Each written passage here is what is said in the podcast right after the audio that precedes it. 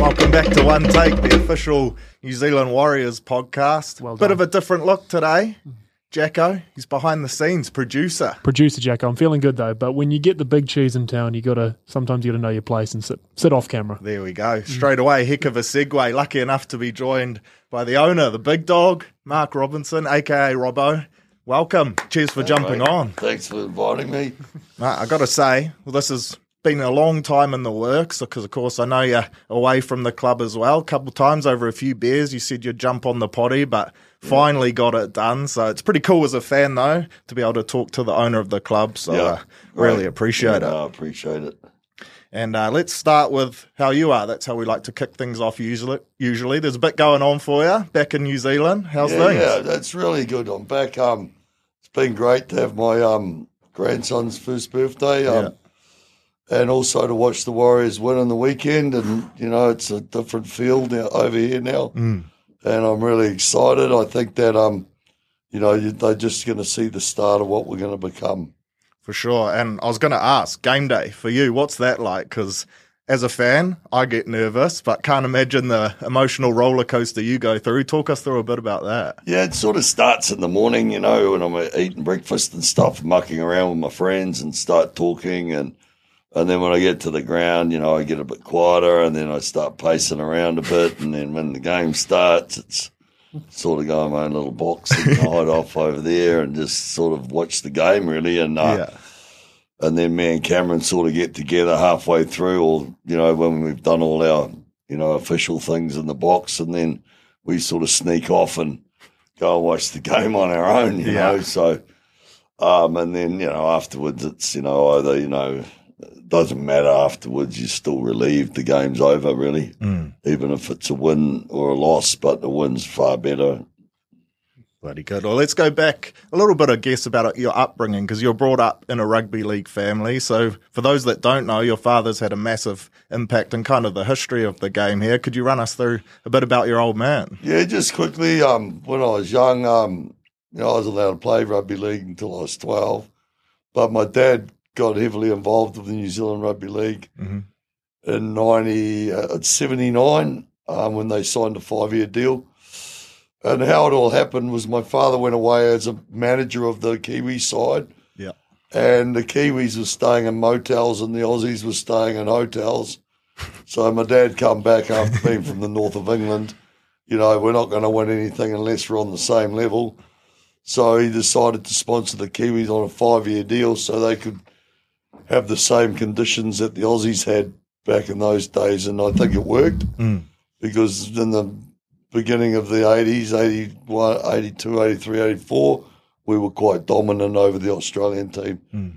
And then, yeah, then I just got involved, played league for 20, and then got dragged back in by Stacey Jones and Awen um, to help point Chev. And so we did that for five or six years, and then I got dragged into buying the Warriors. on point, Chev, because you're being a bit humble about it, but you got involved with the club and kind of turned them into a bit of a powerhouse in Auckland and New Zealand Rugby League. So, how did that kind of come about? Talk to us a bit about Yeah, your success just- with them. Well, you know, it's you go back to your club, and you know, Hmm. and, and all those sort of things need a bit of money and a, and, and and getting and and culture change. And I think that we changed the culture, and we had players coming to play for us. You know, you had to pay them money, but we weren't paying overs. And then we got people like David Latu and and Warangi and, and Jones and that played a couple of games and, and, and then we just started building and people wanted to come to the club because we had a good social side of the club afterwards. And they come down to Point Chev and um and then people just wanted to come and then we were getting top players from all the clubs coming to be a part of the family and ended up winning five Fox Memorials and uh, when we took over it was the bottom of the third division. Mm.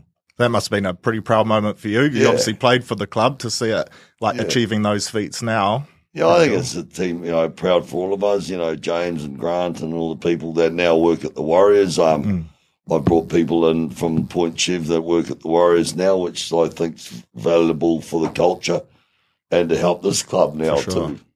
You mentioned you got dragged into the Warriors, and you've said before on numerous occasions you never had intentions of owning the club. But I guess how did that conversation even come about? Well, it was just Rob Crude actually um, come in and harassed me for six weeks, and I said I'm not buying a football club. and then he finally said, "Oh well, blah blah blah, the percentage," and I said, "Only if I've got fifty percent say, otherwise I'm not interested." And then they finally agreed to it, which was stupid on their behalf, but. um, and then I ended up with paying a lot less, fifty percent, and, and having fifty percent say. So once we started, they they were wanting to not put any money and didn't want to develop it. They just wanted to, you know, carve, you know, streamline it, which is already streamlined. And then so I said, look, I can't do this. I'm got, I'm out, or you buy me out. And at the time, I was hoping they were going to buy me out. To be fair, because it was like, what am I doing? And then all of a sudden, I ended up with it. So, but now it's like the best thing ever. Yeah, that's Um, I've got something that I can help New Zealand be proud of one day, and that's what's more important. It's making the New Zealanders proud, not not myself or my family. It's it's for for for New Zealand. I'm doing it for New Zealand.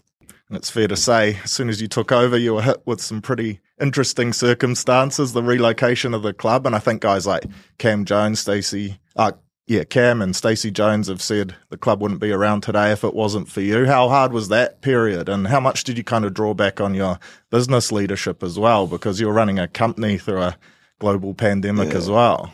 Always more difficult than it was for me, to be fair. But Yeah. um, I think we've learned a lot from it, and um, you know we've lost a lot from it. It's probably a more important thing, is because we've lost our junior teams, which we're rebuilding, and um, we lost f- the family, and we lost people. You know, we lost family life. You know, so and they become one, and are like being in a dormitory at one point Mm.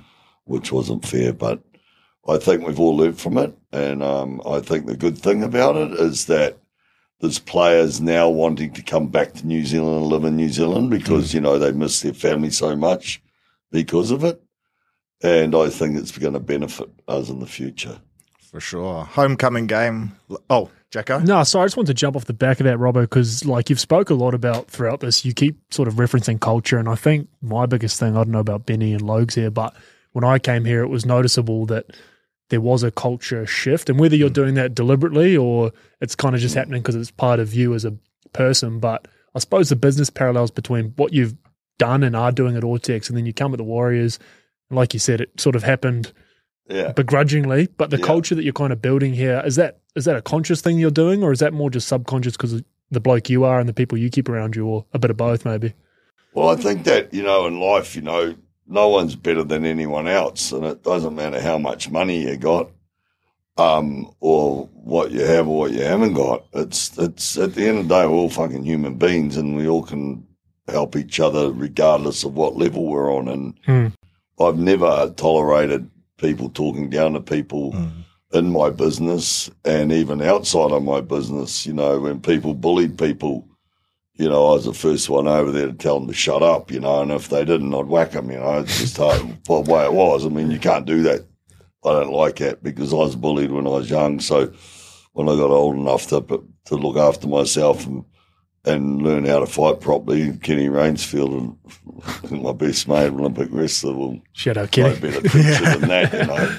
But you know, but uh, it's now that's not tolerable to fight people. So, you know, we've got to change the way people think, you know, and we've got to all help each other and look after each other, you know. And that's really important. And and and if you can get that into your club like we have it in our company, um, mate, you're only going to get better and better and grow and grow. I think that's it, Robbo, because like I know you don't like getting a rap, but like it does feel like when you come in here that you are just one of us, and you Yeah. you know w- we feel like we can go knock on Cameron's door and grab a yarn. And um, I don't know whether that's always been the case here, but it's certainly you can kind of definitely feel a noticeable cultural shift, and I think it's something. It's a testament to not only yourself, but obviously, yeah, like you said, the people that you you bring Yeah. around you.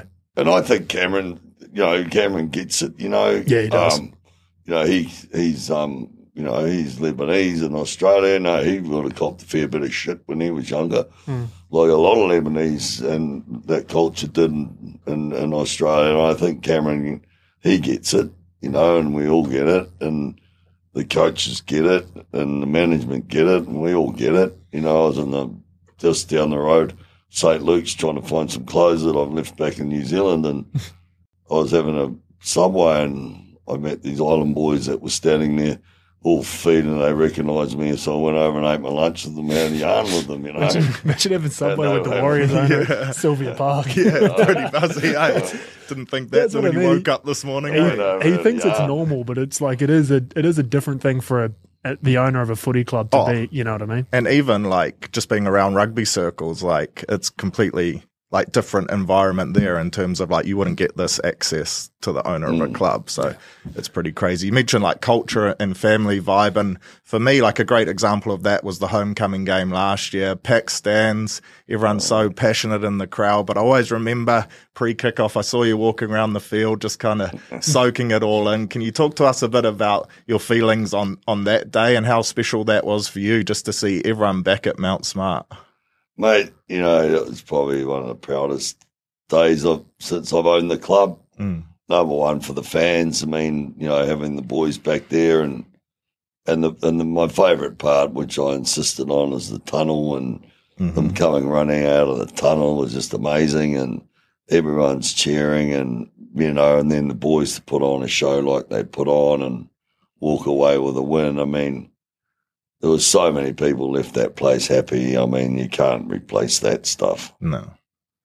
And um, that's what makes me happy is when people are walking away, you know, cheering. Yeah. I, I don't know about you, Jacko, but I feel like that was like an iconic moment in New Zealand sport. Yeah, I think a, again, it's it's one of those times, Robbo, where like at the end of the day, and I've I've heard you say it publicly before, but you certainly say it privately.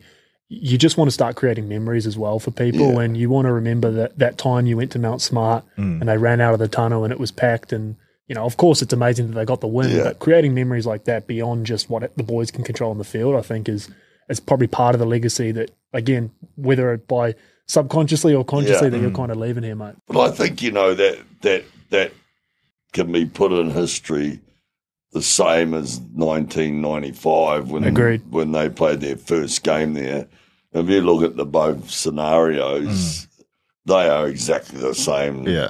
you know moments which are you know you they're never going to ever go away. Those two moments. No, agreed. It was like the hottest ticket in town. Everyone Yeah. wanted a piece of it. And then for the remaining home games, it was sold out as well. And it kind of feels like that Yeah. same vibe stuck around. I know people are really excited for this weekend. So Yeah, so number three's going to be the NRL title, and then we've got the all three. There, There we We've go. got the Perfect, mate. three. There love we go. it. You love to hear it. Well, talking about the now, and I think fans are pretty excited, obviously, after the weekend and the start to the season. But I wanted to touch on Andrew Webster, a guy that's in the headlines a, a lot at the moment. Um, you, you obviously had the pleasure of getting to know him and bringing him to the club. What was it about Webby that kind of made you think he's the guy to take us forward to the future? Oh, you know, he's, you know, you have to really get to know We- well meet Webby, but Webby's um emotional guy. You know, like Mm. he's really happy, and you know you can see him, but he but he looks emotional and he looks happy, and then he looks like that, but he's actually exactly the same. Mm-hmm. Like he has so you know mannerisms, and um, mate, he's the way he talks to the boys, the way um he never singles any player out. He talks to them as a group. They all know who they are. They're welcome to go to his um, office, you know, the the coaches area. They can sit down and talk to the coaches. They can go through stuff. And I think that's just comes back to the culture thing, in which he's strong on. Is that you know, there's no good picking someone in a team and yelling at them in the changing room or Mm. and I think that's the biggest thing for our club because, you know, especially with the Pacific Island boys and, and the culture that we have in our club, you know, they're not used to that, you know, being t- talked down to in front of people. And I think that's why the team's getting better and stronger and stronger because they're all talking to each other. Mm. And the coaches are just doing their job and making sure that they stick to the plan and Yeah, w- one example of that, Jacko, we were lucky enough to be in the sheds after the game down in Wellington, and mm. I don't know Webby personally, but one thing I took away from it in his after game speech singled out Tom Ale, who I think maybe only played nine or ten minutes on the field, but said he did the exact job that he asked him to do. Like as a player, perhaps you're not happy that you only got ten minutes, but to then be shouted out in front of the whole team, that's got to be a huge lift. if you want to circle back to kind of what Robbo spoke about at the top of this episode as well, when he said, you know, his approach is no one's more important than anyone else. Mm. Well, Webby goes and addresses the group after an amazing round one game where Tohu's made, you know, mm. 500,000 tackles and Shaun put on a clinic and he goes, I want to make a special mention to Tom who did mm. exactly what was told of him. And it's the same thing. Robbo mentions, you know, he comes into the Warriors and no one's no one's above anyone else. I think that's what you can take away from Webby. Mm-hmm. Yeah, and you know the, the one thing I love about him when he does win, that that smirk on his face is gold. That little, you know, he's just as happy as anyone else. You know, He and goes through the relief mate. and it's just he's just got that little grin on the side going on. You know, Mm-hmm. and that's just that's that's just great. He had it in the box uh, over the weekend too. There was it was seventy nine point nine nine minutes of stress, and then just a little smirk. Yeah, little yeah, yeah. smirk, have a beer, reset, go again. with him and Tohu after the game was a beauty. Yeah, oh, Well, speaking of Tohu, 200th game as a oh, captain, like how proud does he make you watching oh, on as the owner? Well, you know, you got to. That's why he's the captain. You know, that's why Tohu is Tohu. You know, he's never going to let you down. And hmm. and you know, if you talk to the coaches, his very best game and his and his worst game, there's just so much. There's Yeah. just a so small a gap that us as fans hmm. wouldn't know if he had a good game or a bad game. You know, only the only way you'd know is if you looked at the stats. But as a player, the the gap between them having a good game and a bad game is so small hmm.